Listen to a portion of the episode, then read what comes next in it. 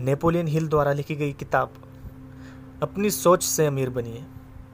Think and grow rich लिखा हुआ है, दुनिया के सबसे सफल लोगों की श्रेणी में शामिल होने के लिए कुछ ज़रूरी निर्देश है।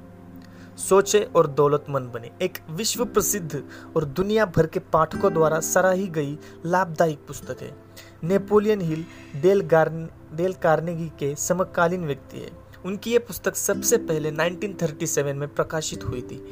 हिल के दौलत कमाने के रहस्य आज भी उतने ही कारगर है जितने कि उस वक्त थे।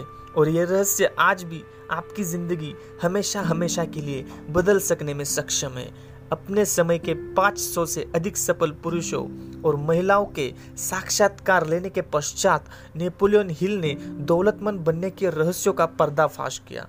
जिससे हम इन रहस्यों को सीखकर दौलतमंद तथा सफल बन सके।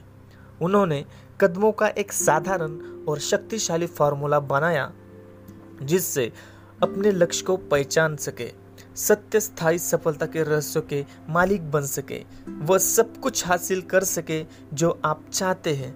अधिकतम सफल लोगों की श्रेणी में शामिल हुआ जा सके। ये रोमांचक, अपडेटेड और संशोधित किया हुआ संस्करण है, जिससे हम उन हाल ही में सफल हुए व्यक्तियों के उदाहरण दिए गए हैं, जिन्होंने हिल के सिद्धांतों को सही सिद्ध किया है। इनमें उन अति सफल लोगों की कहानियाँ भी है, जैसे बिल गेट्स और स्टीवन स्पिलबर्ग। इन सबसे यह सिद्ध होता है कि नेपोलियन हिल के सिद्धांत आज भी उतने ही खरे हैं, जितने उस वक्त जब यह पुस्तक लिखी गई थी। अपने सपनों को साकार करना चाहते हैं तो नेपोलियन हिल के इन तेरह अमृतवाणियों का अनुसरण करना चाहिए। मूल संस्करण के लिए लेखक की प्रस्तावना है। इस पुस्तक के हर अध्याय में धन कमाने के ऐसे रहस्य बताए गए हैं, जिन्हें 500 से अधिक अधिक दौलतमंद लोगों ने अपनी ज़िंदगी की सावधानी पूर्वक काफ़ी वक्त तक विश्लेषण करने के बाद खोजा गया है। इन रहस्यों का ज्ञान आज से 25 वर्ष पूर्व एंड्रू कार्नेगी के माध्यम से ज्ञान हुए थे, ज्ञात हुए थे। जब मैं एक लड़का था, तब कन्नी नामक उस वृद्ध व्यक्ति ने इन रहस्यों के बारे में मुझे बताया था। फिर वह कुर्सी में बैठ गए और अपनी चमचमाती हुई आँखों से यह देखने लगे कि मेरे अंदर पर्याप्त दिमाग है या नहीं, मैं उनकी बातों को समझ पा रहा हूँ या नहीं। जब उन्होंने देखा कि मैं उनकी बातों को समझ चुका हूँ। तो उन्होंने मुझसे पूछा कि क्या मैं अगले बीस वर्ष हाँ बीस वर्ष या फिर इससे अधिक उन पुरुषों, महिलाओं और संपूर्ण विश्व को देने के लिए तैयार हूँ या नहीं? जो इन रहस्यों के अभाव में असफल जीवन व्यतीत कर रहे हैं, बीस बीस साल बाद, मैंने सहमति में सर हिला दिया और मिस्टर कार्नेगी के सहयोग द्वारा मैंने अपने इस वादे को पूरा भी किया। इस पुस्तक में वे रहस्य है जो हज़ारों सफल लोगों के जीवन के हर पहलू को देखकर ज्ञात हुए हैं। एंड्रू कार्नेगी का वह जादू भरा सूत्र जिसने उनका भाग्य बदल दिया, हर उस व्यक्ति तक पहुँचना चाहिए, जिसके पास ये खोजने या फिर जानने के लिए वक्त नहीं है कि कोई व्यक्ति दौलतमंद कैसे बनता है। उन्होंने सोचा कि शायद वह इन नियमों की जाँच पड़ताल करके लोगों तक इस रहस्य को पहुँचा सकेंगे, जिन्हें इसकी सख्त ज़रूरत है। उन्हें इस बात का विश्वास था कि इन रहस्य को स्कूलों और कॉलेजों में पढ़ाया जा सकता है, और अगर इस ज्ञान को अच्छे तरह से पढ़ाया जाए तथा स्कूल की शिक्षा में सम्मिलित कर लिया जाए तो स्कूल में विद्यार्थियों को कम समय तक ही पढ़ना पड़ेगा। कम समय ही बिताना पड़ेगा। चार्ल्स एम स्वाप और उनके जैसे कई नौजवानों के साथ उनके अनुभवों ने मिस्टर कार्नेगी की इस बात को पुख्ता कर दिया है कि स्कूलों में जो कुछ भी पढ़ाया जाता है, उसका व्यापार और संपत्ति कमाने से दूर दूर तक कोई लेना देना नहीं है। अंत में वह एक निर्णय पर पहुँचे कि अगर इन रहस्यों को लोगों तक पहुँचाया जाए तो अन्य लोगों अन्य लोग भी उतने ही सफल हो सकते हैं। उनकी इस कोचिंग ने कई लोगों के भाग्य बदल दिए। विश्वास वाले अध्याय में वह तरीका अमल में लाया गया है, जिसने यूनाइटेड स्टेट्स स्टील कॉरपोरेशन की वो आश्चर्यचकित करने वाली कहानी लिखी गई है। इस कल्पना को वास्तविक रूप में रूपा, इस कल्पना को वास्तविक रूप में रूपांतरण एक नौजवान व्यक्ति ने किया। जिसके द्वारा कार्नेगी ने सिद्ध किया कि इस फार्मूले का हर किसी पर सामान्य रूप से काम कर सकता है। यह फार्मूला हर किसी इंसान पर काम कर सकता है।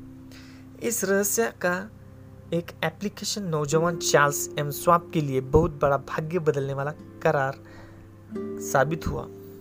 दोनों ही मामलों में वह चाहे पैसा हो या फिर अवसर। अगर ऊपरी तौर पर बात की जाए तो इस एप्लीकेशन के फार्मूले ने 600 मिलियन डॉलर का फ़ायदा किया। यह तथ्य। हाँ इसे तथ्य ही कहेंगे।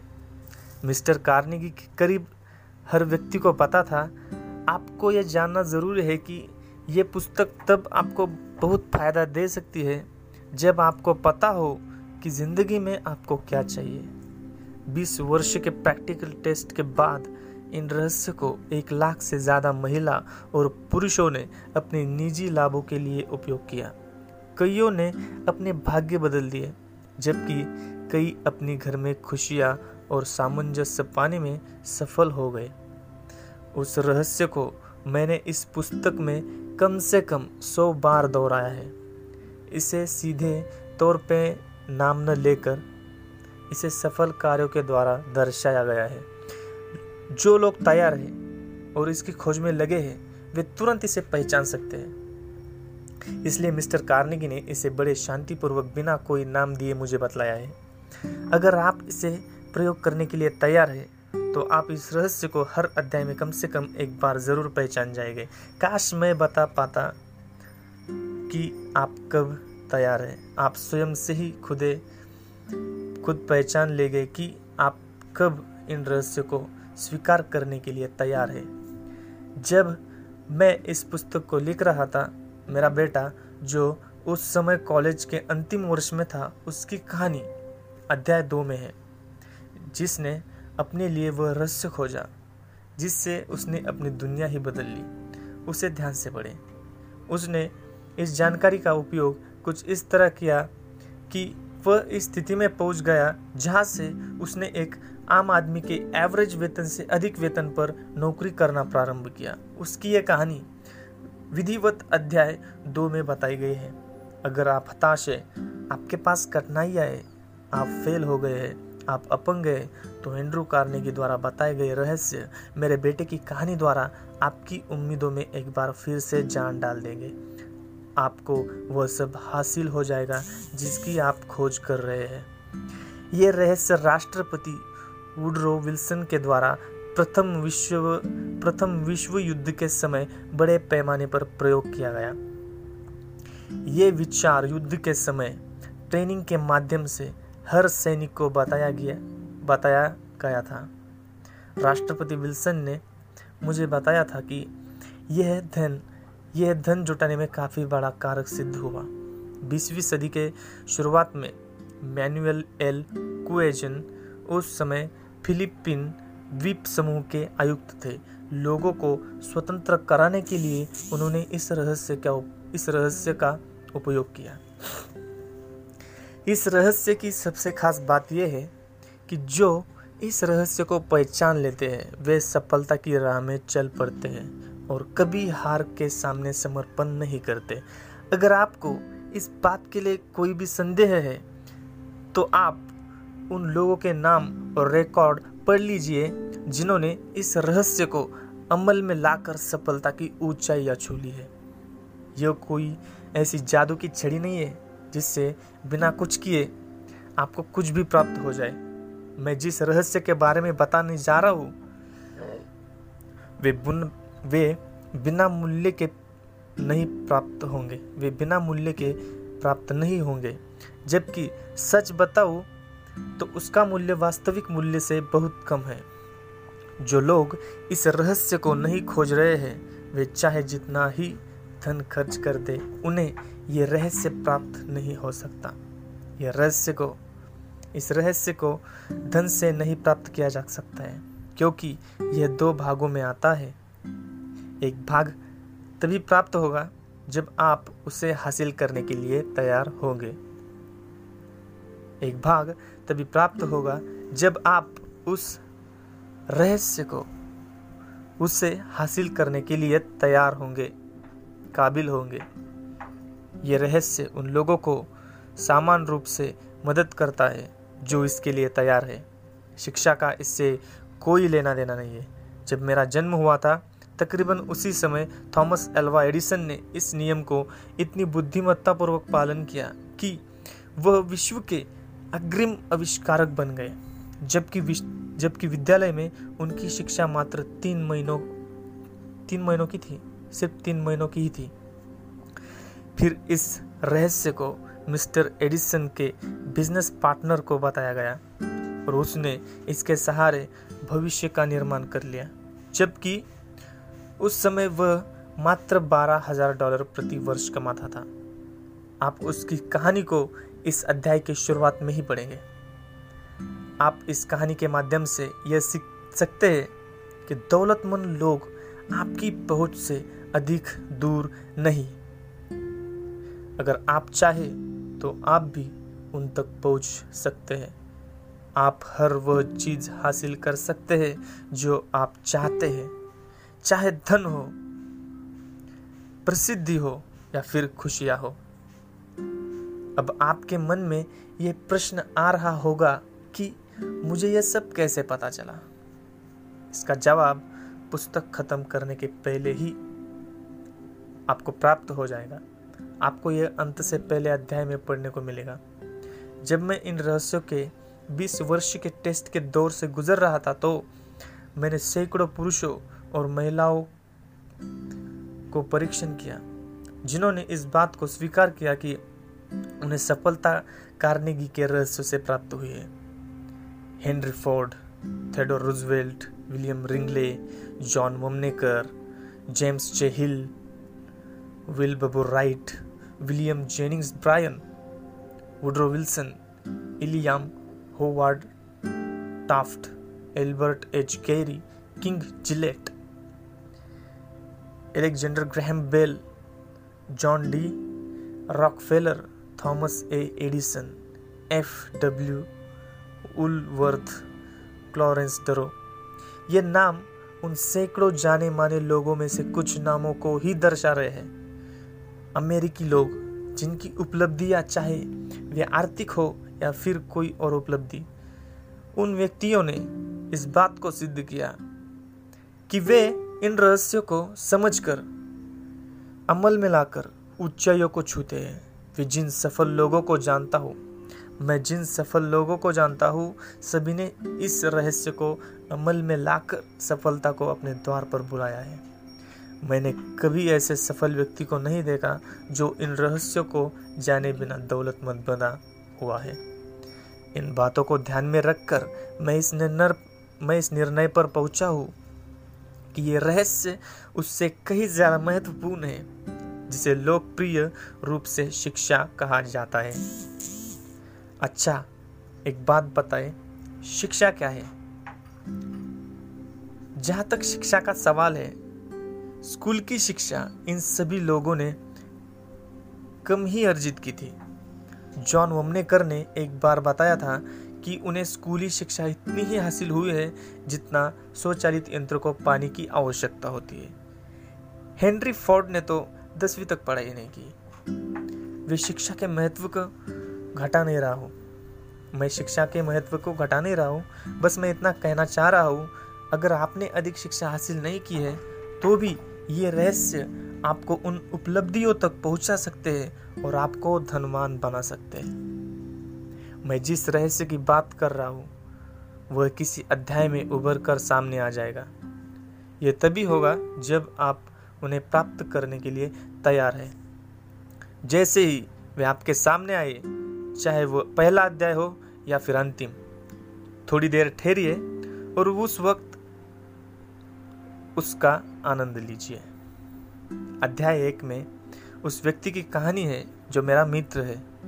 उसने इस रहस्य को अमल में लाकर बहुत व्यावसायिक उपलब्धियाँ हासिल की, जो इस रहस्य को पुख्ता करने के लिए काफ़ी है।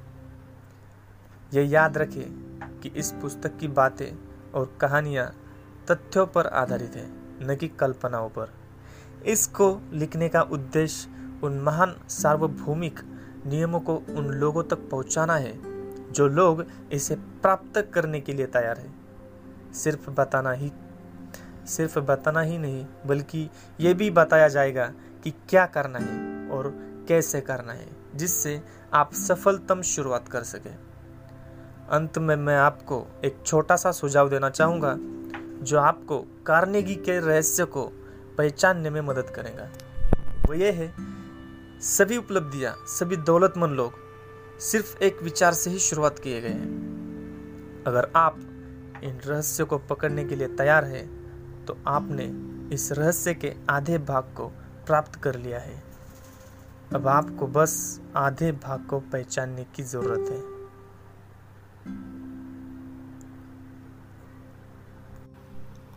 यहाँ पर वर्तमान संस्करण के लिए प्रस्तावना दी गई है। जब सोचे और दौलतमंद बने, पहली बार 1937 में प्रकाशित हुई तो इसे उस व्यक्ति की सबसे बड़ी हिट साबित हुई।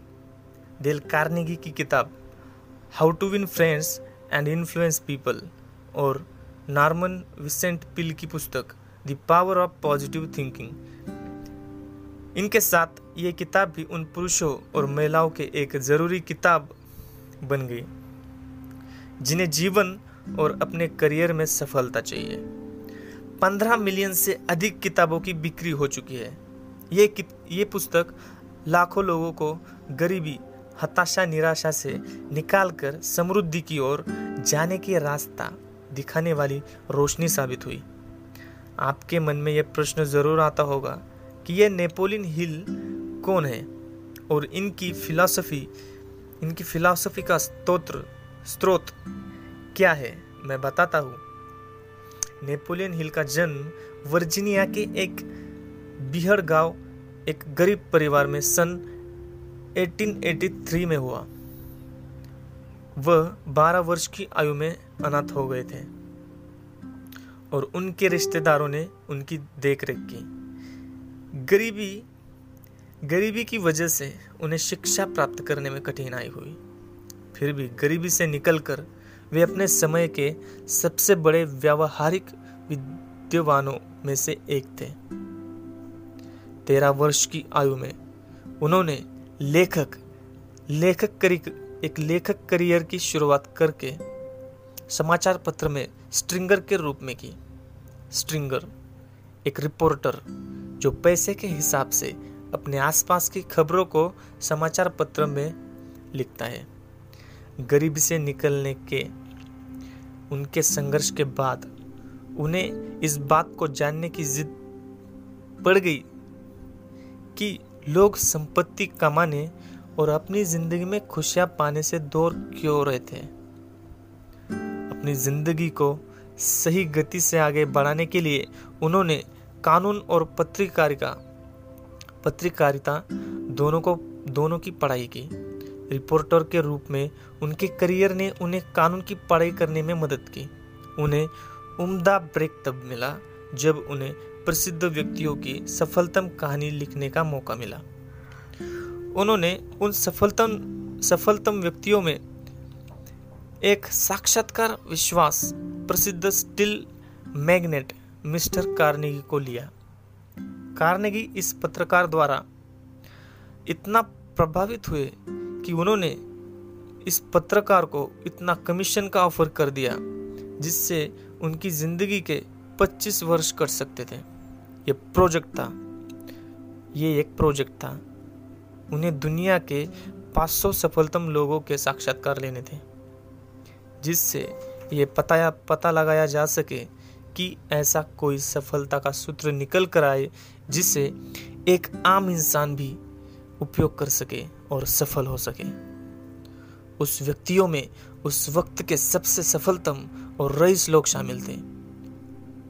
उनमें Thomas Alva Edison, Alexander Graham Bell, Henry Ford, Charles M Schwab Theodore Roosevelt William ring, Wrigley junior, John Wanamaker, William Jennings Bryan George Eastman Woodrow Wilson William H Taft John D Rockefeller F W Woolworth और भी कई ऐसे लोग जो आज इतने प्रसिद्ध नहीं हैं। इस दौरान इंडू कार्नेगी हिल के मेंटर बन गए। उन्हें उस सफलता के फार्मूले को ढूँढने में मदद करने लगे। सोचे और दौलतमंद बनने की सफलता। उन्हें एक व्यावसायिक नेता, लेक्चरर और एक लेखक के तौर पर स्थापित कर दिया और हिल को करोड़पति बना दिया। नेपोलियन हिल की मृत्यु एक बेहतरीन, सफल और लंबे करियर के बाद सन 1970 में हुई थी। उनके लेखक ने 70 वर्षों तक लाखों लोगों को एक मार्गदर्शन का काम किया। इस पुस्तक का मुख्य उद्देश्य कतई नहीं बदलेगा। यह नेपोलियन हिल की पुस्तक है, न कि मेरी। मैंने आज के दौर के हिसाब से उन कहानियों को डिलीट कर दिया है, जो 1913 के, सॉरी 1930 के काल में बहुत महत्वपूर्ण थी। और उन पुरुषों और महिलाओं की कहानियों को उदाहरण के तौर पर जोड़ दिया है, जो 21वीं सदी के हिसाब से उपयोगी है, जिन्होंने अभी हाल फ़िलहाल उन नियमों का पालन करके सफलता की ऊंचाइयाँ छुई है। नेपोलियन हिल के सफलतम कहानियों के साथ आप उन व्यक्तियों से भी मिलेंगे जिन्होंने आज के समय के उच्चतम उपलब्धियाँ हासिल की है, जैसे Bill Gates, Mary Kay Ash, Arnold, Ray Kroc, Michael Jordan और अन्य कई। नेपोलियन हिल के द्वारा सिद्ध किए दौलतमंद बनने के नियम भी आज के पाठ आज के पाठकों के लिए उतने ही उपयोगी एवं महत्वपूर्ण है, जो इन नियमों को समझ जाएँगे और इस फिलासफी को अमल में लाएँगे। वे लोग सफलता और खुशियों को अधिक आकर्षित करेंगे, बजाय उन लोगों के जो लोग इन नियमों को स्वीकार करने से मना कर देंगे। नेपोलियन हिल के नियमों का पालन करने के लिए तैयार रहे। ये नियम आपकी ज़िंदगी की सोच में बहुत बदलाव ले आएँगे। इनसे आपको ज़िंदगी को, इनसे आपको ज़िंदगी को मस्ती और खुशियों के साथ जीने में मदद मिलेगी। तथा आप उन दौलतमंद लोगों की श्रेणी में भी शामिल होने के लिए बढ़ निकलेंगे। ये प्रस्तावना लिखा गई थी डॉक्टर आर्थर आर पिल 2004 में। परिचय। एक व्यक्ति जिसने थॉमस अल्वा एडिसन के साथ व्यावसायिक भागीदारी करने का सोचा। विचारों में असीम शक्ति होती है। अगर इन विचारों में उद्देश्य, दृढ़ निश्चय और मज़बूत इरादों मज़बूत इरादों का समावेश हो तो आप दौलतमंद बन सकते हैं। एवं वह सब कुछ हासिल कर सकते हैं जो आपने सोचा हुआ है। एडविन सी बर्न्स, इन्होंने ये खोज निकाला है कि कैसे विचार शक्ति से, कैसे विचार शक्ति से धनवान बना जा सकता है। कैसे विचार शक्ति से धनवान बना जा सकता है। इस खोज में सफलता पहले प्रयास में नहीं हासिल हुई। इस खोज में पहले सफलता प्रयास में नहीं हासिल हुई, बल्कि वह धीरे धीरे प्राप्त हुई। इस महान रहस्य की खोज, इस महान रहस्य की खोज की शुरुआत बंस की उस चाहत से हुई, जो उसे महान एडिशन का व्यावसायिक भागीदार बनने के लिए दृढ़ प्रतिज्ञा थी। बंस की उस विच बर्न्स की उस इच्छा शक्ति की सबसे बड़ी बात यह थी कि वह स्पष्ट थी कि उसे एडिसन के साथ काम करना है। न कि एडिसन के दफ्तर में काम करना है। आप बर्न्स की कहानी को ढंग से पढ़िए। उसकी सोच वास्तविकता में कैसे तब्दील हुई? उसकी सोच वास्तविकता में कैसे तब्दील हुई?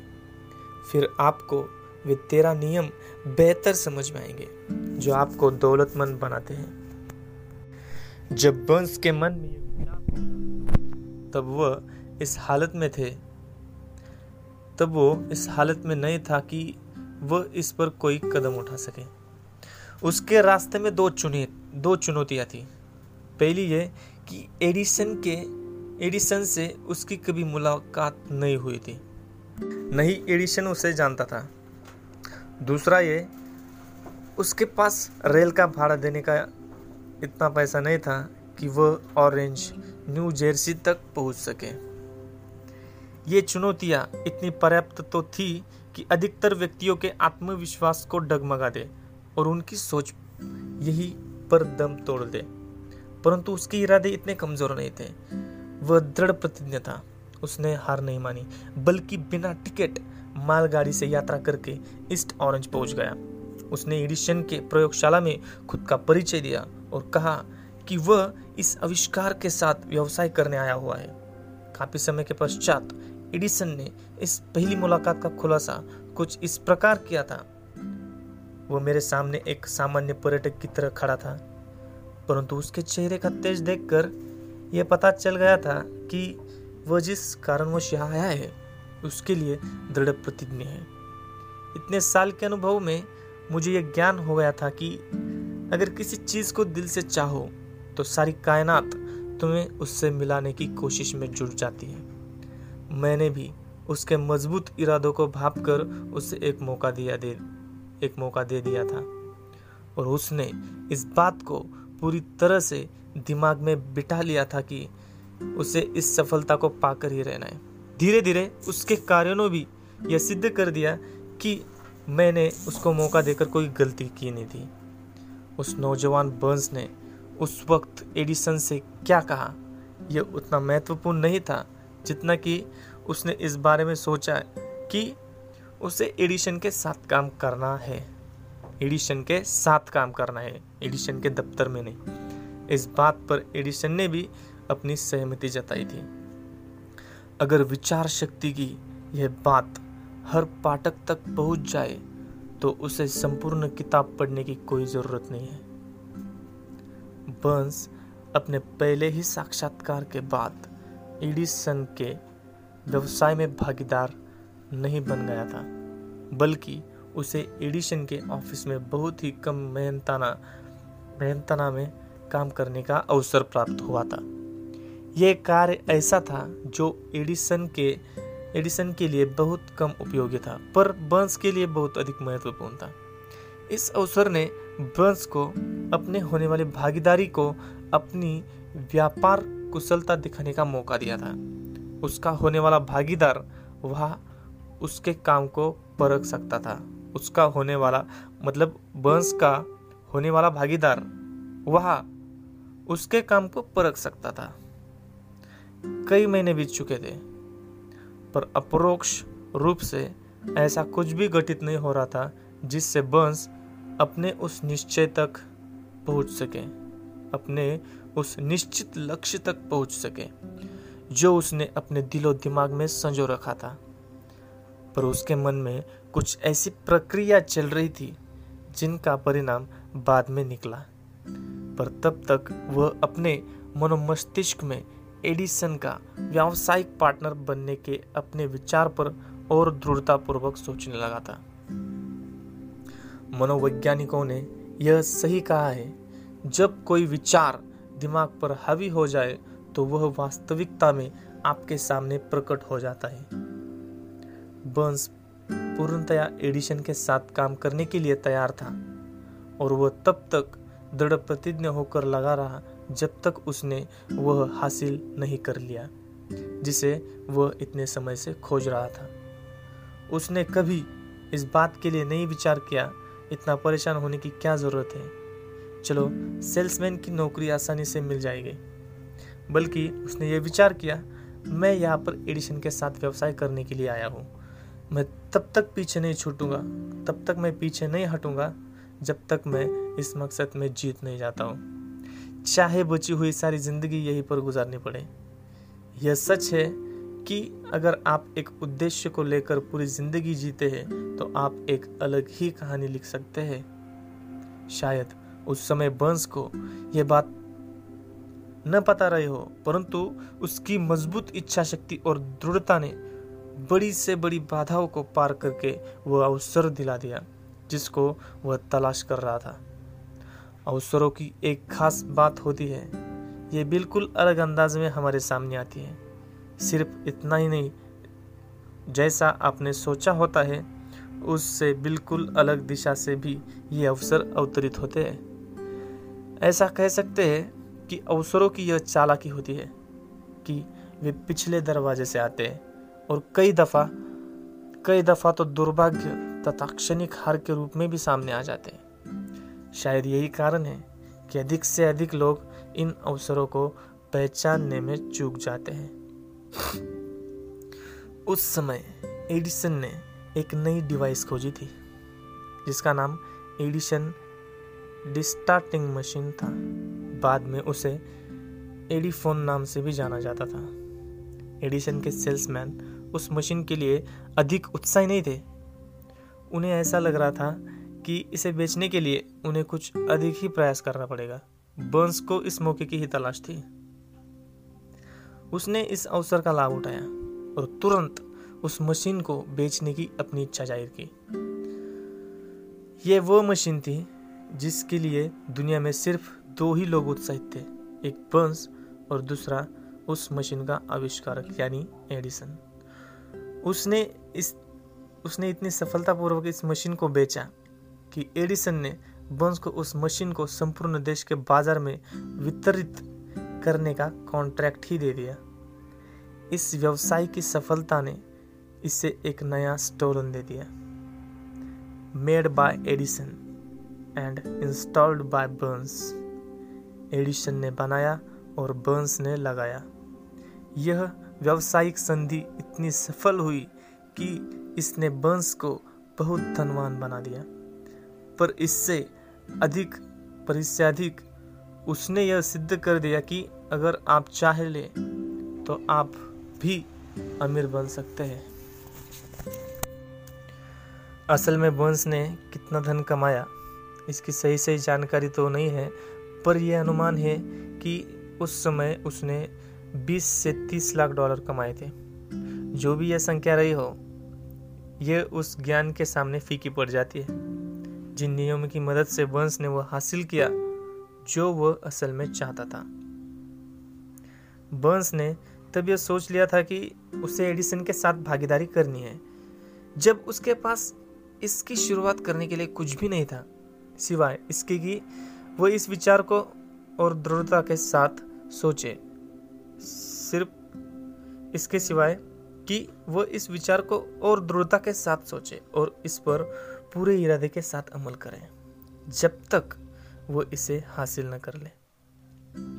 उसके पास तनिक भी पैसा नहीं था। वह अधिक शिक्षित भी नहीं था। यहाँ तक कि उसके पास कोई भी पावर नहीं थी। पर उसके पास साहस था, विश्वास था और इच्छा शक्ति थी कि वह जीत सकता है। इन सभी ताकतों के कारण, इन सभी ताकतों के साथ वह उस महानतम आविष्कारक का दाया हाथ बन गया बैठा वह उस आविष्कारक का दाया हाथ बन बैठा। आओ, अब उस व्यक्ति की कहानी पढ़ते हैं, जिसके पास अमीर बनने के कई अवसर थे। पर उसने अपने लक्ष्य से मात्र तीन फीट की दूरी पर काम करना बंद कर दिया। सोना सिर्फ़ तीन फीट दूर था। एक अस्थाई हार, एक अस्थाई हार पर प्रयास करना छोड़ देना। असफलता का सबसे आम कारण होता है। हर किसी को कभी ना कभी इस गलती का एहसास ज़रूर होता है। Are you derby? जो बाद में देश के सफलतम बीमा एजेंट बने, आर यू डरबी? जो बाद में देश के सफलतम बीमा एजेंट बने, वह अपने अंकल की ये कथा, वो अपने अंकल की एक कहानी बताते हैं कि उस समय सोने के पीछे लोग पागल थे। तब उनके अंकल को अन्य व्यक्तियों की तरह सोने का भूत सवार हो गया था और वो पश्चिम की तरफ़ सोना खोजने और अमीर बनने निकले थे। उन्होंने कभी यह सुना था कि दिमाग सबसे बड़ा सोना निर्माता है, सोने का निर्माता है, न कि ज़मीन। सिर्फ़ उन्होंने सुना था कि हमारा दिमाग सबसे बड़ा सोने का निर्माता है न कि ज़मीन। वह खुदाई करने के लिए निकल पड़े। बेशक, यह मुश्किल था, पर सोने की उनकी भूख निश्चित थी। कई हफ्तों के मजदूरी के बाद उन्हें ये चम, उन्हें एक चमचमाता हुआ, अयस्क प्राप्त हुआ। उन्हें इस अयस्क को बाहर निकालने के लिए मशीन की ज़रूरत पड़ी, जिसके लिए वह तुरंत अपने घर, विलियम्सबर्ग, मेरीलैंड, वापस आ गए। अपने रिश्तेदारों और पड़ोसियों को इस सफलता के बारे में समझाया। उनकी बातों ने सबको सम्मोहित कर लिया, तथा सभी ने मिलकर पैसा इकट्ठा किया और उस मशीन को खरीद कर उसी खान में भेज दिया। डरबी और उसके अंकल फिर से उसी खान में काम करने पहुँच गए। जब उस चमचमाती धातु की पहली खेप गलाने और शुद्धिकरण के लिए भेजी गई तो उसका परिणाम देखकर उन्हें इस बात का विश्वास हो गया कि कोलारडो की सबसे बड़ी खान उनके पास ही है। उनकी उम्मीदें तूफ़ान की तरह दिन प्रतिदिन बढ़ती जा रही थी। तभी अचानक कुछ ऐसा हुआ कि वो सोना खान से आना गायब ही हो गया। वे अवसाद और निराशा के चरम पर पहुँच गए। उन्हें उस खान में कहीं सोना दिखा ही नहीं। वह उस सिरा को पाने के लिए कुछ प्रयास किए पर सफलता हाथ न लगी। अंततः उन्होंने उस मशीन को बेच बेच देने का निर्णय ले लिया। उन्होंने एक कबाड़ी को सिर्फ़ कुछ सौ डॉलर में उस मशीन को बेचकर घर वापस आ गए। सुना होगा कि कुछ कबाड़ी सच में बेवकूफ़ होते हैं, पर वह व्यक्ति में, पर वह व्यक्ति उनमें से एक नहीं था। उसने दिमाग लगाया और एक खनन इंजीनियर को उस खान दिखाने के लिए बुलाया। उसने ये देखकर अनुमान लगाया कि सोने का सिरा सिर्फ़ तीन फीट नीचे पाया जा सकता है, जहाँ से डरबी और उसके अंकल ने खुदाई रोक दी थी। प्रास्ताविकता में हुआ भी वही, वास्तविकता में हुआ भी वही। वह कबाड़ी उस खान से निकले अयस्क की वजह से करोड़पति बन गया था, क्योंकि वह जानता था कि किसी कार्य को छोड़ने के पहले किसी विशेषज्ञ का मशवरा लेना ज़रूरी होता है। उस मशीन की खरीदने के लिए रिश्तेदारों और पड़ोसियों से पैसा लिया गया था, जिसका भुगतान डरबी ने किया था, क्योंकि उन लोगों को उस नौजवान पर विश्वास था। डरबी को उस मशीन का सारा भुगतान करने करने में कई वर्ष लग गए थे। इतनी हानि होने के पश्चात वो इस गम से तब निकल पाया जब वो एक बीमा कंपनी में बिना बीमा एजेंट बन गया और उसे पता लग गया है कि इच्छा शक्ति के दम पर सोना बनाया जा सकता है। वह उस घटना को भुला नहीं पा, भुला नहीं था, जिसने उसकी ज़िंदगी बदली थी। वह असीम दौलत से मात्र तीन फीट की दूरी पर प्रयास करना छोड़ दिया था। डरबी को उस अनुभव ने, डरबी को उस अनुभव से बहुत लाभ हुआ। उससे पता चल गया था कि किसी किसी की न, किसी की न का मतलब न हो यह ज़रूरी नहीं। उसे यह पता चल गया कि किसी की न का मतलब न हो, यह ज़रूरी नहीं। उसके, उसने उसने अपने कार्य को बीच में छोड़ने की आदत को हमेशा हमेशा के लिए छोड़ दिया था। और उसने यह तय कर लिया था कि उसे कोशिश तब तक करनी है जब तक सोना न निकल आए, यानी जब तक व्यक्ति हाँ न कह दे, तब तक। सफलता का रास्ता कुछ अस्थायी असफलताओं से होकर गुजरता है। सफलता का रास्ता कुछ अस्थायी असफलताओं से होकर गुजरता है। अधिकांश लोग काम को बीच में ही एक असफलता के बाद छोड़ देते हैं। उन्हें पता होना चाहिए कि असफलता सिर्फ़ एक विलंब है, हार नहीं। लगभग 500 अमेरिका के सफलतम व्यक्तियों ने यह स्वीकार किया है कि उन्हें सफलता तब मिली जब हार उनके बिल्कुल नज़दीक थी। असफलता इस मामले में बहुत चालाक है। वह लोगों के मन भटकाने के लिए अक्सर तभी आती है जब सफलता बहुत नज़दीक होती है। दृढ़ता का, दृढ़ता दृढ़ता दृढ़ता का पचास सेंट पाठ। हार्ड नॉक्स विश्वविद्यालय से डिग्री लेने के कुछ दिनों बाद मिस्टर दर्बी ने बीमा एजेंट के रूप में कार्य करना प्रारंभ कर दिया, क्योंकि उन्हें सोना, सोने की खान वाले कांड से यह पता लग गया था कि ज़रूरी नहीं कि न का अर्थ न ही हो। एक दोपहर वह अपने अंकल के गेहूँ पिसने वाली पुरानी मशीन मिल में बैठे हुए थे। उनके अंकल के पास बहुत ज़मीन थी, जिससे आसपास उन खेतों में काम करने वाले मजदूर रहा करते थे। डरबी को बैठे हुए कुछ देर ही हुए, देर ही हुई थी कि तभी धीरे से दरवाज़ा खुला और एक मजदूर की छोटी सी बच्ची अंदर घुस आई तथा दरवाजे के ठीक बगल में खड़ी हो गई। अंकल ने उसकी ओर देखा और बड़ी तेज गुर्राते हुए बोले कि, तुझे क्या चाहिए? उस बच्ची ने बड़ी मासूमियत से जवाब दिया, मेरी मम्मी ने अपने पचास सेंट मंगाए हैं। तो अंकल ने कहा, मैं नहीं दूँगा। दफ़ा हो जाओ दफ़ा हो जाओ ऐसे। उस लड़की ने कहा, ठीक है। पर वह कहीं नहीं गई। फिर अंकल अपने काम पर लग गए। काम में इतना तल्लीन हो गए कि उन्हें पता ही नहीं चला कि वह लड़की अभी भी वही खड़ी थी। कुछ देर जब उन्होंने पलट कर देखा तो उस बच्ची को खड़ा वहीं पे पाया। वह फिर से चिल्लाई जाती है। वह फिर से चिल्लाए जाती हो यहाँ से? या फिर मैं भगाऊँ? उस लड़की ने फिर से यह जवाब दिया ठीक है, पर उस जगह से हिली तक नहीं। अंकल अनाज की बोरी को मिल में डालने जा रहे थे, पर उन्होंने उसे रखकर एक लोहे का डंडा उठाया और उसे लेकर ऐसा भयान, भयानक चेहरा बनाकर चल दिए, जैसे उसे आज मार ही डालेंगे। डरबी की साँसें रुक गई थी। उन्हें ऐसा महसूस हुआ जैसे वह आज अपने सामने एक बच्ची की हत्या देखने जा रहे हैं। उन्हें पता था कि उनके अंकल बड़े गुस्सेल और निर्दय व्यक्ति हैं। जैसे ही अंकल उस बच्चे के नज़दीक पहुँचे, वह लड़की अपनी जगह से एक कदम आगे बढ़ाई और अंकल के नज़रों से नज़र मिलाते हुए दृढ़तापूर्वक बोली, वह पैसे मेरे मम्मी के हैं, उन्हें दे दो। अंकल वहीं पर रुक गए। उस बच्ची को एक मिनट तक घूरते रहे, फिर धीरे से उस रॉड को नीचे ज़मीन पर फेंक दिया और अपने जेब में हाथ डालते हुए आधा डॉलर निकालकर उस बच्ची को पकड़ा दिया। उस बच्ची ने वो पैसा लिया और बिना नज़र हटाए जाने लगी। उसके जाने के पश्चात अंकल एक बक्सा नुमा चबूतरे के ऊपर बैठ गए और खिड़की से आसमान की तरफ़ दस मिनट तक निहारते रहे और शायद इस घटना के बारे में सोचते रहे। मिस्टर डरबी भी ये सोच रहे थे। उन्होंने पहली बार ऐसा देखा था कि खेतों में काम करने वाले किसान की बेटी ने अपने से बहुत बड़े और ऊँचे व्यक्ति का इतने दृढ़तापूर्वक या फिर साहस के साथ सामना किया। आखिर उसने ऐसा क्या कर दिया था कि उनके अंकल का सूर्य के सामना सूर्य के सामान क्रोध चंद्रमा के सम, चंद्रमा के समान शांत हो गया था।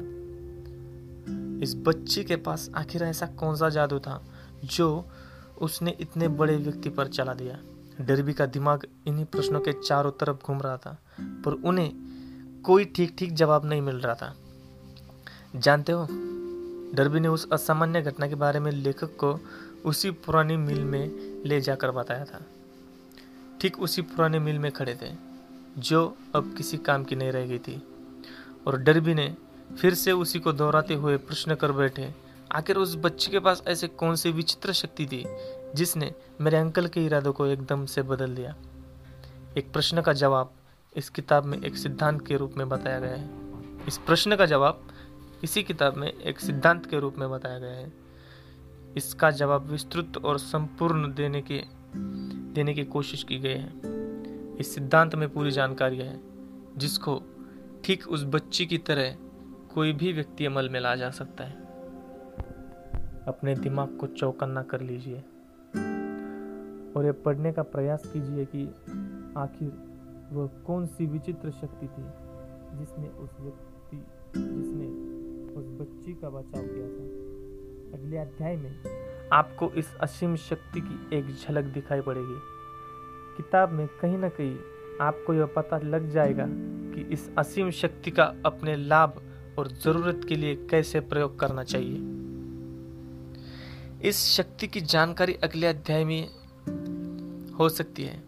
और फिर उसके बाद वाले में, उसके बाद वाले में भी।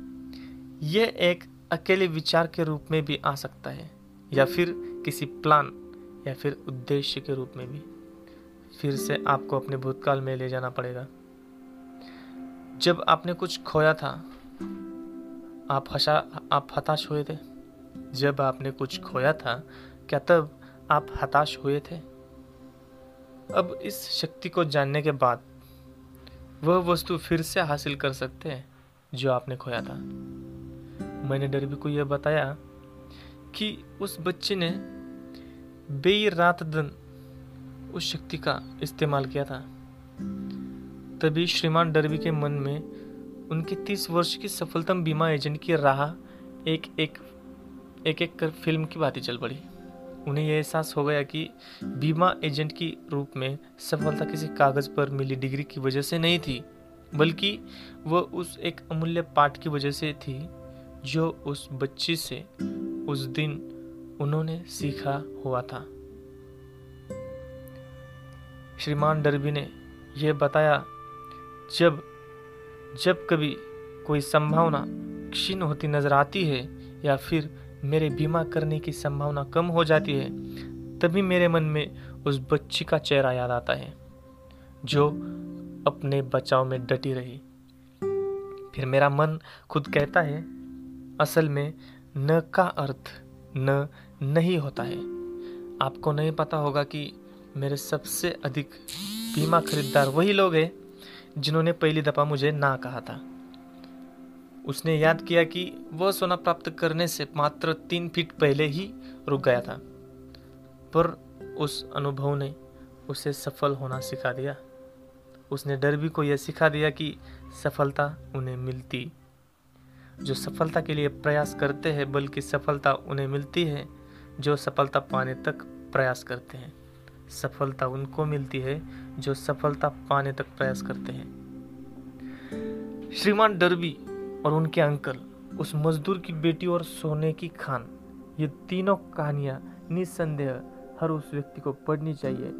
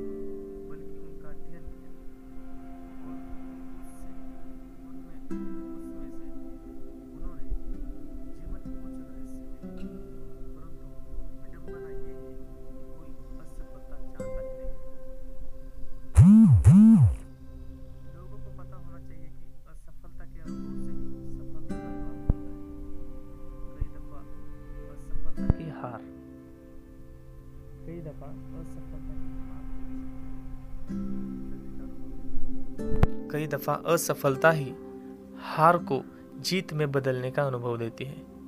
यही सिखाती है कि आखिर बाजीगर कैसे बना जाए। असफलता ही हार को जीत में बदलने का अनुभव देती है। यही सिखाती है, असफलता हमें यही सिखाती है कि आखिर बाजीगर कैसे बना जाए। इससे पहले कि हम उन तेरह सिद्धांतों की ओर आगे बढ़े आपको यह सुझाव बड़े ध्यान से पढ़ना चाहिए। जब लोग अमीर बनना शुरू करते हैं तो वे इतनी तेज गति से आगे बढ़ते हैं कि लोग उन्हें देखते ही रह जाते हैं और मन में ये सोचते हैं कि इतने वर्ष ये कहाँ पर छुपा छुपा हुआ था। ये एक चौंकाने वाला कथन लग रहा है। नहीं, ये एक चौंकाने वाला कथन लग सकता है आपको, क्योंकि हज़ारों वर्षों वर्षों से आम लोगों का यह विश्वास बहुत गहरा रहा है कि पैसा कमाने के लिए बहुत अधिक मेहनत करनी पड़ती है। जब आप विचार शक्ति से अब जब आप विचार शक्ति से अमीर बनने के सिद्धांतों को जान लेंगे, तब आप उस मनस्थिति में पहुँच जाएँगे जहाँ जहाँ से अमीर बनने की शुरुआत होती है, जिनके पास भी निश्चित लक्ष्य होते हैं।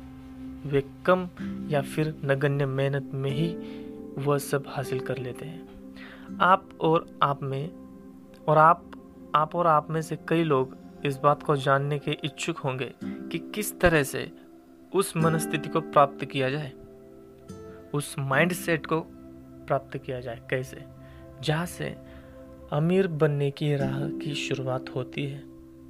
इसके रिसर्च में मेरी 25 वर्षों की मेहनत है। मैंने लगभग पच्चीस हज़ार लोगों से बात की।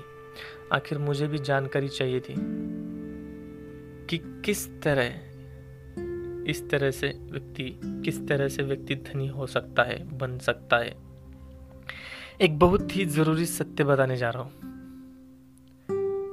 1929 में देश के व्यापार मंदी के दौर की शुरुआत हो गई थी। देश के व्यापार में मंदी के दौर की शुरुआत हो गई थी 1929 में, और वह अब तक सबसे निचले स्तर पर पहुँच गई थी। कुछ समय बाद जैसे ही राष्ट्रपति रोजवेल्ट ने राष्ट्रपति भवन में शपथ ली और ऑफ़िस में काम करना प्रारंभ किया, सारा व्यापार फिर से इस तरह से गति पकड़ने लगा, जैसे कुछ हुआ ही नहीं हो। राष्ट्रपति का आना ठीक वैसा ही था, जैसे एक मोमबत्ती, जैसे एक मोमबत्ती अंधेरे कमरे में धीरे धीरे उजाला भर देती है और किसी को पता भी नहीं चलता। ठीक उसी तरह धीरे धीरे मन के डर को विश्वास में भी बदला जा सकता है। उसी तरह धीरे धीरे मन के डर को भी विश्वास में बदला जा सकता है। जैसे जैसे आप इन सिद्धांतों को जानकर इन्हें अमल करना प्रारंभ करते हैं, आपकी आर्थिक स्थिति बेहतर होने लगती है और आप ठीक उस शक्ति की तरह हो जाते हैं, उस व्यक्ति की तरह हो जाते हैं। जो किसी जो किसी भी वस्तु को छूता है तो वह सोना बन जाती है। यह आपको असंभव लग रहा है? मेरे लिए तो बिल्कुल नहीं। हम मानव जाति की यह कमज़ोरी है कि एक आम इंसान असंभव शब्द को बहुत तवज्जो देता है। एक आम इंसान असंभव शब्द को बहुत ज़्यादा तवज्जो देता है। वह इस बात को पूरी तरह से मन में स्वीकार कर चुका है कि हर सिद्धांत सभी के लिए लागू नहीं होते। हर काम हर कोई नहीं कर सकता। ये बुक उन लोगों को ज़रूर सफल बनाएगी, जो इन नियमों पर अपनी ज़िंदगी और अपना सब कुछ दाव पर लगा देंगे। मैंने बचपन में एक शब्दकोश की किताब खरीदी। और जानते हो, सबसे पहला काम मैंने क्या किया? मैंने असंभव शब्द को उस डिक्शनरी से काट फेंका। ऐसा करने में कोई बुराई नज़र नहीं आती। आप भी अपनी ज़िंदगी से असंभव शब्द को जड़ से उखाड़ फेंक सकते हैं। सफलता उन्हें मिलती है, जिनका ध्यान सफलता पर होता है। असफलता उन्हें मिलती है, जिनका ध्यान असफलता पर होता है। यह पुस्तक उन लोगों के लिए सहायक है। सहायक होगी जो अपने दिमाग के विचारों को असफलता के डर से हटाकर सफलता की ओर एकाग्र करना चाहते हैं। हम सभी में एक, हम सभी में एक और कमी यह पाई जाती है कि हम अपने अनुभव, अपने असफलताओं और अपनी आदतों आदतों को देखकर हर किसी के बारे में राय बना लेते हैं। हम अपने अनुभव, अपनी अपनी असफलताओं और अपनी आदतों को देखकर हर किसी के बारे में ये राय देते हैं, राय बना लेते हैं। कुछ लोग इस किताब को पढ़ते हुए ये कह सकते हैं कि अमीर बनने का कोई सिद्धांत नहीं है, क्योंकि वे इस राह को, इस बात को जानने, जानते हैं कि, क्योंकि वे इस बात को जानते ही नहीं है कि अमीर लोगों की मनस्थिति क्या होती है। आखिर उनकी पूरी ज़िंदगी गरीबी, कंजूसी और असफलताओं में गुजरी। लाखों लोग हेनरी फोर्ड की सफलता को मात्र संयोग या फिर भाग्य मानते हैं। परंतु ऐसा नहीं है। हज़ार व्यक्तियों में से सिर्फ़ एक व्यक्ति को सिर्फ़ हज़ार में हज़ार में से सिर्फ़ एक, एक व्यक्ति को ही हेनरी फोर्ड की सफलता का रहस्य पता होता है। हज़ार में से सिर्फ़ एक को। और वे लोग इस तरह की बात कहने की गलती नहीं करते। मैं हेनरी फोर्ड का एक वाक्य बताता हूँ जो इस रहस्य को पूर्णतया उद्घाटित कर देगा। जब फोर्ड ने उस प्रसिद्ध V8 मोटर का निर्माण करने के बारे में सोचा था तो उन्होंने एक ऐसा इंजन बनाने के लिए तय किया था, जिससे एक ब्लॉक में आठ सिलेंडर हो। यह डिज़ाइन ये डिज़ाइन पेपर पर तो बन गई थी, पर जब इसे प्रैक्टिकल में एक इंजन का रूप देने की बारी आई तो सभी इंजीनियर ने हाथ खड़े कर लिए। उन इंजीनियरों ने उन इंजीनियरों को, उनका मानना था इंजीनियरों का मानना था कि ब्लॉक में आठ सिलेंडर रखकर यह इंजन नहीं बनाया जा सकता है। फोर्ड ने कहा, किसी भी तरह मुझे ये इंजन चाहिए। जिस ब्लॉक में आठ सिलेंडर रखे हुए हो, मुझे ऐसा सिलेंडर चाहिए। यह तो असंभव है। एक साथ सभी इंजीनियर्स का जवाब था, आप काम करना शुरू कीजिए। फोर्ड ने आज्ञा दे दी। चाहे जितना वक्त लग जाए, आप काम करना शुरू कीजिए। चाहे जितना वक्त लग जाए, आप तब तक लगे रहिए, जब तक सफलता हाथ न लग जाए। इंजीनियरों ने काम प्रारंभ कर दिया। छह महीने बीत गए, पर कुछ हाथ न लगा। छह महीने और बीत गए, पर अब भी कुछ भी हासिल नहीं हुआ था। इंजीनियर्स ने हर हर हर वो पैतरा, हर वो पैतरा अपना लिया था। पर सफलता उनसे कोसों दूर थी। लेकिन यहाँ पर एक गौर करने वाली बात यह कि एक साल बाद भी सफलता कोसों दूर थी, पर अब संभव नहीं रह गई थी। साल के अंत में फोर्ड ने सभी इंजीनियरों को फिर से बुलाया और कार्य पर प्रगति पूछी। इस बार फिर से सभी इंजीनियरों ने एक साथ जवाब दिया, हमें प्रोजेक्ट को जारी रखने का कोई रास्ता नहीं मिल रहा है। फोर्ड ने आज्ञा दी, जाइए, फिर से काम पर लग जाइए। हर हाल में मुझे ये इंजन चाहिए, और मुझे विश्वास है कि आप इसमें सफल हो जाएँगे। वे फिर से काम में लग गए। अब जादू चल गया था। कोई फोर्ड ने, क्योंकि फोर्ड ने इस रहस्य को पहचाना था। आखिर फोर्ड की दृढ़ता एक बार फिर से जीत गई। फोर्ड ने सिद्ध किया कि असंभव और दृढ़ता में जीत दृढ़ निश्चय की ही होती है। अब आपको भी फोर्ड की सफलता का रहस्य पता चला है। अब आप भी करोड़ों रुपए कमा सकते हैं। अब आप भी करोड़ों रुपए कमा सकते हैं। अगर आपको यह रहस्य समझ में आया है तो। हेनरी फोर्ड इसलिए सफल है कि उन्होंने सफलता के सिद्धांतों को समझा, सफलता के सिद्धांतों को समझा और उनको अमल में लाया, उनको अमल में लाया। उनमें से एक है किसी वस्तु को पाने की इच्छा। अगर आप फोर्ड की कहानी पढ़कर उन सिद्धांतों को अमल में लाते हैं तो आप भी उसी सफलतम पायदान पर पहुँच सकते हैं, जहाँ पर फोर्ड ने अपना झंडा गाड़ा था। हेनरी फोर्ड का बीसवीं सदी के अंत में ठीक वही स्थान है जो इस समय बिल गेट्स का है। फोर्ड ने उस समय ऐसे कार बनाकर परिवहन क्षेत्र में क्रांति ला दी, जिससे हर किसी के पास अपनी खुद की कार हो। ठीक वही क्रांति बिल गेट्स ने भी कंप्यूटर इंडस्ट्री में सॉफ्टवेयर डिज़ाइन करके फैलाई है। अब कंप्यूटर सिर्फ़ तकनीक तकनीकी से जुड़े व्यक्तियों के लिए नहीं रह गया। अब अब ये हर किसी की ऑफ़िस में ज़रूरत हो गया है। विद्यालयों में भी, विद्यालयों में भी पहुँच गया है। इतना ही नहीं सबके घरों में अपने अपने निजी लैपटॉप या कंप्यूटर हो गए हैं। ठीक हेनरी फोर्ड, ठीक हेनरी फोर्ड की तरह बिल गेट्स ने भी करोड़ों करोड़ों करोड़ों डॉलर की संपत्ति कमाई है। उन्होंने कंप्यूटर में प्रोग्रामिंग की शुरुआत की। मात्र तेरह वर्ष की उम्र में से ही प्रारंभ कर दी थी। प्रोग्रामिंग की शुरुआत तेरह वर्ष की उम्र में कर दी थी। 1973 में उन्होंने हार्डवर्ड हार्वर्ड यूनिवर्सिटी में दाखिला लिया। और स्टीव बलमेर, जो कि माइक्रोसॉफ्ट के चीफ एग्जीक्यूटिव अफसर रह चुके हैं, साथ एक कमरे में रहते थे। हार्वर्ड में पढ़ते हुए बिल गेट्स ने सबसे पहले मार्क माइक्रो कंप्यूटर के लिए एक प्रोग्रामिंग लैंग्वेज बेसिक की खोज की। गेट्स इस तरह से अपने सपनों को पूरा करने में लग गए कि उन्होंने हार्वर्ड विश्वविद्यालय को छोड़ दिया। अब वह पूरी ऊर्जा अपने सपनों को पूरा करने में लगाने लगे। इससे कुछ समय पहले ही उनके बचपन के मित्र पॉल एलन के साथ उन्होंने अपनी कंपनी शुरू की थी, जिसका नाम माइक्रोसॉफ्ट था।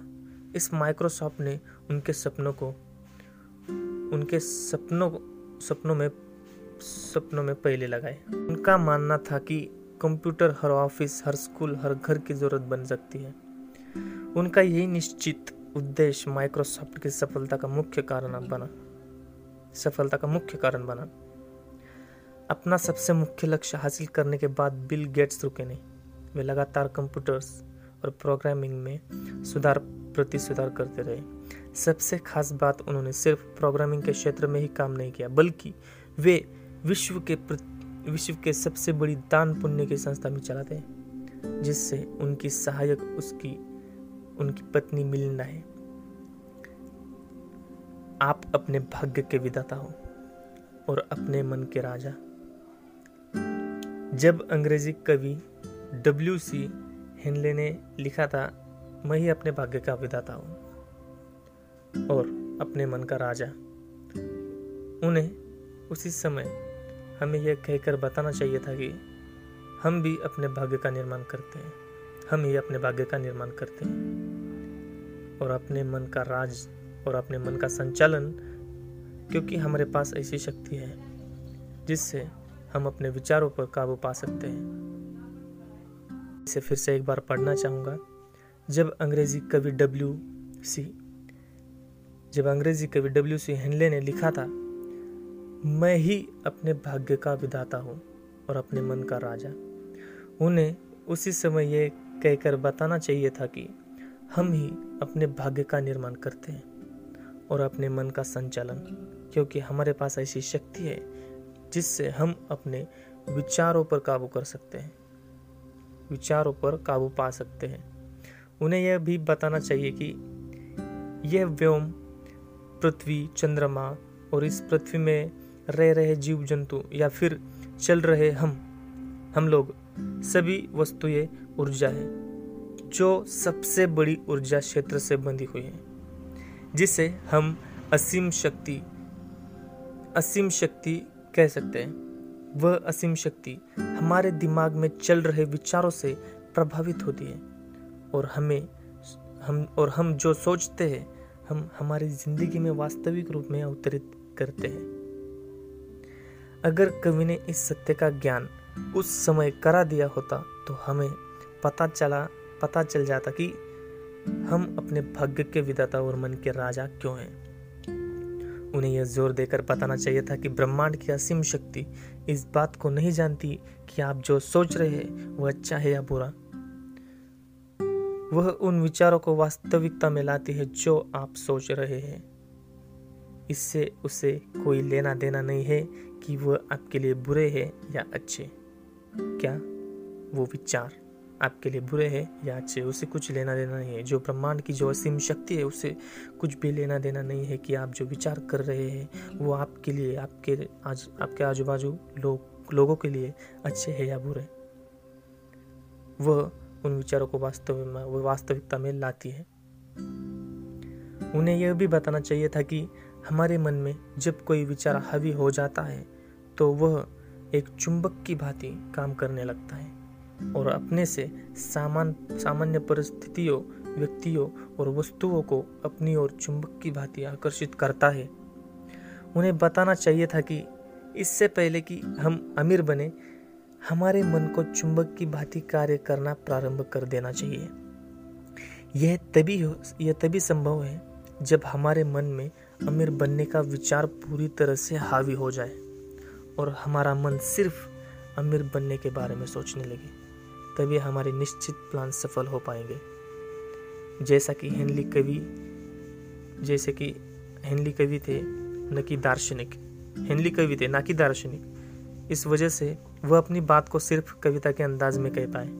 उनका अनुसरण करने वाले कुछ समझ पाए और कुछ नहीं। धीरे धीरे धीरे समय बीतता गया और इस अटल सत्य में से पर्दा उठने लगा। इस पुस्तक में इन्हीं सब सिद्धांतों का वर्णन है स्टीवन स्पीलबर्ग एक अन्य व्यक्ति जिन्होंने हम अपने भाग्य के विधाता है उद्धरण को सही सिद्ध करके एक नई मिसाल दी। जो चलचित्र जो चलचित्र फ़िल्मों के सर्वकालिक महान निर्देशक साबित हुए, उन्होंने बचपन से ही फ़िल्म निर्देशन करने का सपना संजो लिया था। एक खास बात यह थी कि उन्होंने अपने सपनों को मरने नहीं दिया और बचपन से ही एक पुराने कैमरा कैमरा से शौकिया तौर से फ़िल्में बनाने लगे। स्पिलबर्ग को यूनिवर्सल स्टूडियो की तरफ़ से मौका किस तरह मिला? इसकी भी बड़ी विचित्र कहानी है। स्टीलबर्ग को यूनिवर्सल स्टूडियो में, यूनिवर्सल स्टूडियो की तरफ़ से मौका किस तरह मिला, इसकी भी एक बड़ी विचित्र कहानी है। एक गाड़ी में बैठा कर आगंतुकों को यूनिवर्सल स्टूडियो का पूरा चक्कर घुमाया जाता था। स्पिलबर्ग उसी गाड़ी में छुप कर सौ साउंड के बीच में बैठे जाते थे और पूरा चक्कर लगाकर वापस आते थे। जब वह वापस गेट के पास आ जाते तो उनकी यह आदत थी कि पहरेदार से दो चार गप्पे ज़रूर लड़ा लिया करते थे। दिन प्रतिदिन बीतता गया और वो लगातार तीन महीनों तक स्टूडियो में जाते रहे। जाते समय पहरेदार से हाथ मिलाकर सलाम करते और वापस आते समय हाथ हिलाकर विदा करते थे। वो हमेशा एक कोट पहनते थे और हाथ में एक सूटकेस लिए होते थे हमेशा, जिससे पहरेदारों को यह महसूस हो कि वह गर्मियों की क्लास लेने वाले छात्र हैं। अब तक उन्होंने कुछ निर्देशकों, लेखकों और संपादकों से व्यवहार भी बना लिया था। यहाँ तक कि उस बिल्डिंग में एक खाली कमरा मिलने पर उन्होंने अपना नाम चस्पा कर दिया था, चस्पा कर दिया था और वहाँ पर बैठने लगे थे। इसी तरह से एक दिन उनकी वहाँ के उस समय प्रोडक्शन हेड सिड शिम्बर्ग इनसे मुलाकात हो गई। उन्होंने शिम्बर्ग को कॉलेज के टाइम पर बनाई हुई फ़िल्म दिखाई। शिम्बर्ग को स्टीलबर्ग ने कॉलेज के टाइम पर बनाई हुई एक फ़िल्म दिखाई। शिम्बर्ग उस फ़िल्म को देखकर इतना प्रभावित हुए कि उन्होंने उस नौजवान को स्टूडियो के लिए कॉन्ट्रैक्ट कर दिया। उनकी पहली फ़िल्म, द शुगरलैंड एक्सप्रेस। इस फ़िल्म ने बॉक्स ऑफ़िस पर अधिक व्यवसाय तो नहीं किया, पर इसे आलोचक आलोचकों का बहुत प्यार मिला। यहाँ तक कि कॉन्स फ़िल्म समारोह में इस फ़िल्म को कई पुरस्कार भी मिले? उनकी सबसे बड़ा, उनकी, उनको सबसे बड़ा सबसे बड़ा ब्रेक तब मिला जब कहीं से उन्हें जॉर्ज पुस्तक प्राप्त हो गई। स्टूडियो उस पर फ़िल्म बना, बनाने को तैयार था और उसके लिए उन्हें एक बेहतरीन निर्देशक भी मिल गया था। स्टीलवर्ग इस फ़िल्म को खुद बनाना चाहते थे। इसके लिए प्रतिबद्ध थे, जबकि उनकी पिछली फ़िल्म द शुगरलैंड एक्सप्रेस। इस फ़िल्म ने कोई खास व्यवसाय नहीं किया था। उनका आत्मविश्वास डगमया नहीं था, डगमगाया नहीं था, लेकिन उन्होंने प्रोड्यूसर से अपनी बात रखी और उस निर्देशक को हटाकर उन्हें फ़िल्म देने की मांग कर दी। ये कोई आसान काम नहीं है। प्रारंभ से ही कुछ कठिनाइयाँ थी। प्रोडक्शन कंगाली के दौर से गुजर रहा था। खैर, जब 1975 में जॉर्ज रिलीज़ हुई तो इसे दोहरी सफलता प्राप्त हुई। इसने बॉक्स ऑफ़िस के सारे रिकॉर्ड तोड़ डाले और आलोचकों को बहुत प्यार पाया। रिलीज़ होने के एक महीना, एक महीने में ही इस फ़िल्म ने बॉक्स बॉक्स ऑफ़िस में 10 करोड़ डॉलर की कमाई कर डाली थी, जो उस समय की सबसे अधिक कमाई करने वाली फ़िल्म बन गई थी। उसके बाद स्पिलबर्ग ने कई फ़िल्मों का निर्देशन किया। उनमें Indiana Jones series, Indiana Jones series पुरस्कृत द कलर पर्पल और एम्पायर ऑफ़ द सन शामिल है। कुछ समय पश्चात स्पिलबर्ग स्पिलबर्ग ने जोरासिक पार्क नामक फ़िल्म निर्देशित की, जो उस समय में इतिहास की सबसे सफल फ़िल्म थी। यह स्पिलबर्ग की तीसरी फ़िल्म थी, जिसने सारे रिकॉर्ड डाल रिकॉर्ड तोड़ डाले थे। इसने करोड़ों डॉलर से अधिक भी कमाई की थी। स्पिलबर्ग यही नहीं रुके। वे अपने सपनों को लगातार पूरा करने की तरफ़ बढ़ते गए। जब वह और दो हॉलीवुड मुगलों ने अपना एक प्रोडक्शन हाउस खोल लिया, जिसका नाम ड्रीम वर्क्स था, ये तो ये तो थी स्पिलबर्ग की कहानी। अब हम सबसे पहले सिद्धांत को पढ़ने जा रहे हैं। अपना दिमाग खुला रखिए।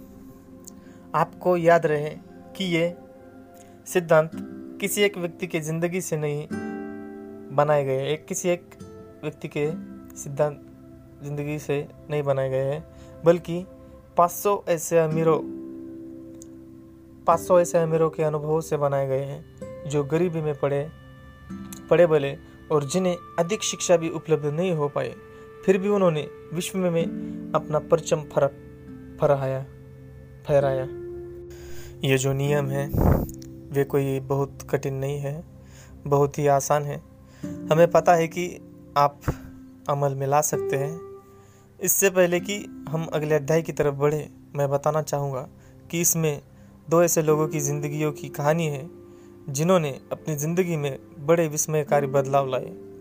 मैं तुम्हें यह भी बताना चाहूँगा कि वे दोनों व्यक्ति मुझसे काफ़ी करीब हैं। एक मेरा ऐसा करीबी दोस्त है, जिसे मैं 25 सालों से जानता हूँ। और दूसरा मेरा बेटा है।